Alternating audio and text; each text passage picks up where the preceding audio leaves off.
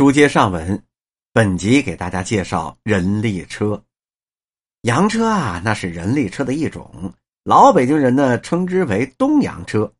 清朝光绪年间就由日本传入中国，最初出现在是硬胶皮的车轮，又叫做胶轮东洋车。一九零零年以后，才有了充气轮胎的洋车。拉洋车在清末以及民国的时期。成为北京地区劳动人民的一种谋生手段。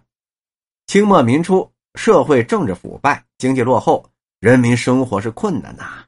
穷苦人为了生存，只有到专门出赁人力车的厂子，租上一辆人力车拉客人维持生计。车夫呢，想租车还得有熟人担保，车厂分黑白两天两班出租。拉车的呢，经人担保之后租到车子。要向车厂交份钱，用车的过程当中，如果车子损坏了，车或者是交不上份钱，则由保人负责。幸运的车夫呢，拉的是包月车，包月车是有钱人家啊自己的买的，专供自家乘坐的车。这种人家呢，管车夫的吃住，每个月呢另再给七八块钱的工钱。如果车夫自带车，收入那就更高一些。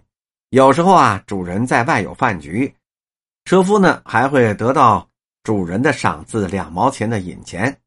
拉散座的呢叫拉散儿，多半呢是在车夫租赁厂子的车，也有呢车夫自备的车。这些人呢都在马路边上或者是在大胡同口上搁车等活。车上夏天有帆布棚，冬天呢有棉布棚。坐车的是风吹不着，雨淋不着，太阳晒不着；可拉车的这夏天顶着炎炎烈日，汗流浃背，赶上大雨还得被淋一个落汤鸡；冬天呢，冰天雪地，那也得顶着呼呼的西北风，穿着单薄的鞋跟衣裳行走在大街上。有时候呢，还跑着上气儿不接下气儿，再苦再累也不能歇着。不管拉车的人怎么的拼命干。收入总是难以提高的，有的人呢，甚至连温饱都解决不了。